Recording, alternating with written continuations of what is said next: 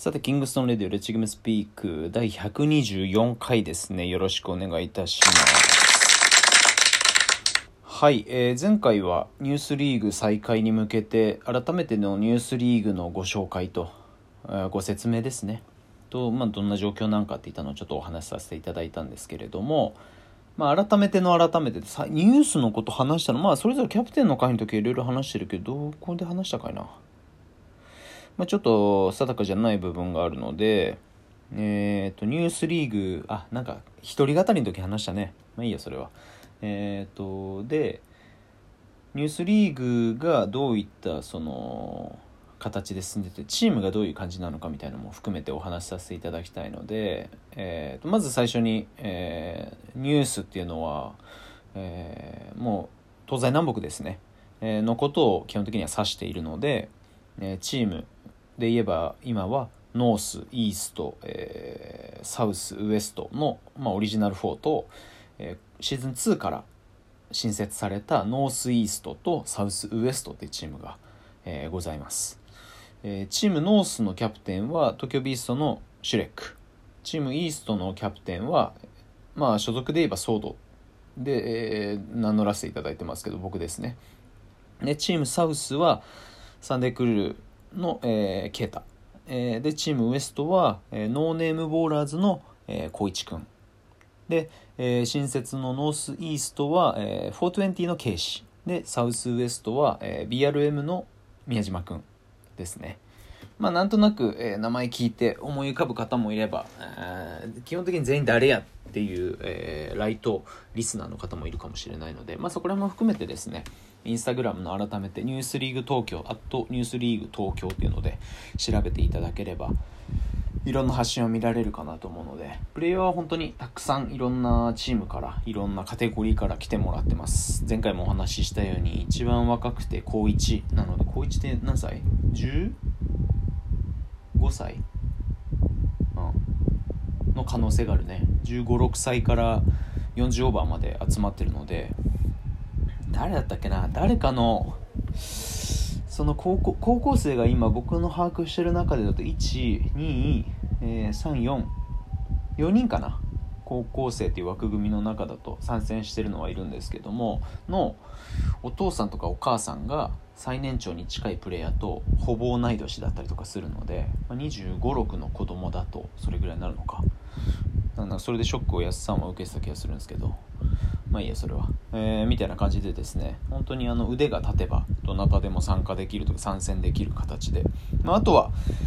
えー、チームはあとニュースリーグに関しては2つ新設させる予定なのでそれが2でドンといくのか1ずついくのか、えー、シーズン3からなのか4以降なのかまたそれはちょっと状況を見ながらなんですけれども基本的にはまあコロナのところが影響というか、まあ、やりました誰か感染しましたまた閉じましたって一番その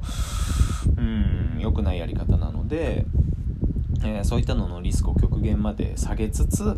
えー、シーズンとしてはしっかり走りきれるようにしましょうねっていうのがベストなのでっていうので言うとなんだっけな Twitter では書いた気がするけれどもうーん今年度か年内はさすがにちょっと難しかったんですけど今年度でえーと、毎月の各週月曜日を使って開催していくと3月のね頭ぐらいにはえっ、ー、とプレーオフ含めて終わる3段はついてるんですよね。まあ、プレーオフは今回6チームの中で上位4チームが14と23で戦って、えー、最後に決勝戦しましょうっていった感じなんですけれどもに向けてですね、まあ、今は本当に、えー、毎月2ないし3ゲームを、えー、重ねながら、えシーズン走っていきましょうっていった形にシフトして、まあ、先々はこれはね、えーと、ここで話したかどうか覚えてないけれども、え1年間が1シーズンみたいな枠組みでやっていきたいなと思っていてなのでそれがじゃあどのタイミングでスタートなのかとかはいろいろ、え、要検討なんですけれどもいつがいいのかな逆に。難しいんだよね。例えば新年度の始まりいわゆる43のつなぎにするとじゃあ年度末、えー、年度始まりだから、仕事で忙しいとかで結構あったりして。うーん。まあえっ、ー、とあれと一緒のおなんだ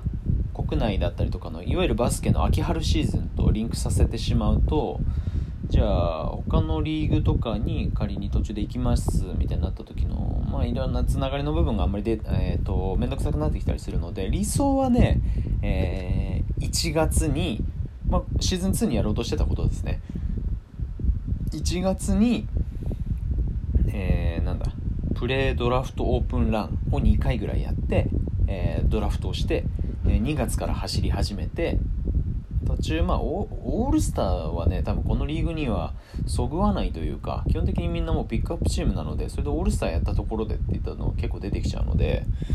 うーん、よりはなんか違う考え方を、うん、あれしていて、うん、なんていうのか、まあ、最後10月とか11月とか、それぐらいまで走りきるのを、うん、一つの何ていうかなみんなのバスケットボールのカレンダーの中に改めて入れられればなと思っていてまあ人によっては、まあ、基本的に平日に行ってるので仕事の調整が一番のネックにはなってくるかなと思うんですけれども、まあ、繁忙期が違かったりとか、えー、業種業態によってはいろいろあったりもするのであとはその地方からも参戦できるようにしたいなとかいろいろ結構考えててこれ、えー、最大の8チームにした時にはキャプテン含めて最大80名が1つのリーグに、えー、参戦するっていう結構な大所帯になってくるのでスタッフ入れたらもう90名ぐらいになってくるし、えー、ってなってくるともう本当に日本のうんなんだろうなうーんプロアムカテゴリーの中でだともう1リーグが抱える中でもう随一のその戦力構造になってくるっていうのは、まあ、それはそれで面白いからいいんですけど。でそこにじゃあどれだけの人が継続してエントリー新規してエントリーしたいのかっていうのの洗い出しっていうのは必要だし、まあ、地方っていうのが東京から離れてた時どこら辺までが現実的に、うん、各週の月曜日の、ゲームに参戦できるのか、まあ、多くて多分月に2回。だから例えば仕事が終わって来られる人もいるだろう。でもねこれ終わる時間がねえー、っとあれだと終わってからまあ深夜バスとかで帰って月曜火曜日か。朝から出ますとかだと、まあ、それはそれで別にできなくはないんですけどうーんそういったのもいろいろ含めて何ができるのかなっていうのはちょっと僕の中でも。でどの距離まで行けるのかなっていうのも含めて、いろいろ検討しなきゃなと思ってて。あとは、まあ、新潟で去年の、えー、年末ですねに行ったんですけどニュースリーグではなくニュースカップっていった形でそれも 2days で、えー、行って土日を使ってやったんですけども、え、土曜日はプレシーズンじゃない、うん、ププレドラフトオープンランで、えー、バチッとやってでその来たメンバーとか、まあ、翌日だけに来たいとかもしくは土曜日だけやりたい、まあ、それ別にいいんですけど翌日の日曜日にも参戦するプレイヤーっていうのを、えー、ドラフトしてその夜に。で翌日にそのピックアップチームでやるっていう。強度としてはね、えー、結構高かったですね、え、終わったらかなり体バキってたんで、あのまあ、すごくいい、え回だったんですけども新潟で行った、えニュースカップっていうので、まあ、そこは3チームで大体回してたんですけどみたいなやり方もあるのでいろんな各地にいるインフルエンサーというかそういったので一つその地域にバスケットの新しい刺激を加えたいなっていう方だったりとか、えー、人たちだったりとか集まりだったりとかがあればもうぜひぜひご連絡いただいてですね、えー、その人たちとうまく一緒にやっていきたいなと思ってて、まニュースリーグだとエントリーのフィーの中にそれぞれのチームのウェア代も入ってるのでうんこちらでユニフォームご用意してって形なんですけどニュースカップの場合は、まあ、2days で優勝したら、えー、記念 T シャツじゃねえや記念ウェアか。を、えー、もらえますよっていった形にして、まあ、ちょっと立て付けは変えてるんですけれどもみたいなところも含めてこういろいろまあね今の状況だと今までよりも違う形でのプレーだったりとかいろんな環境とかいろんなやり方っていうのをこう、うん、要求されている中でだからこそ新しい、うん、公式というか何て言うんだろうそのエッセンスをインストールすることができればそこでの出会いだったりとかうん刺激だったりとかっていうのがまた改めて手にすることができるかなと思ってるのでまあでもピックアップに関してはねやっぱり、えー、各地域によってその受け取られ方とかってかなり違うのですごくこううん内向気にやってる地域があるのも知っているし逆に何かやりたいけどどうやったらいいかわからないっていった地域があるのも聞いたりはしてるのでそういったところの話、えー、状態にうまくこうカスタムして進められるようなものを、えー、僕だったりキングストーンっていった形がサポートする、えー、でそこに新しい種を植えるっていうのがまあ、やりたいことをニュースっていうニュースリーグの事業のあれとしてはやりたい形ではありますね。はい。なのでまあまあまあさっきも言いました。まあちょっと宣伝も含めてですけれども、えー、来月ですね。8月3日の月曜日に、えー、始まる、うん、ニュースリーグシーズン2の第2節か。ゲーム自体はゲーム3かな。第2節がですねこちらもあのしっかり、えー、撮影して後日4個ぐらいに分けて、えー、YouTube の方では、えー、配信させていただきますので、まあ、レベルがどうなのかとかっていうよりは、まあ、全体の雰囲気がどうなのかとか、うん、もう本当にあの基本的にチーム練習っていうのを禁止しているので、えーと、やらないでねじゃなくて禁止をしてます。えー、じゃないとじゃあ例えばキャプテンのフロアが取れてる状況で、えー、練習量が変わってチームとしての成熟度が明確に差が出てっていうのは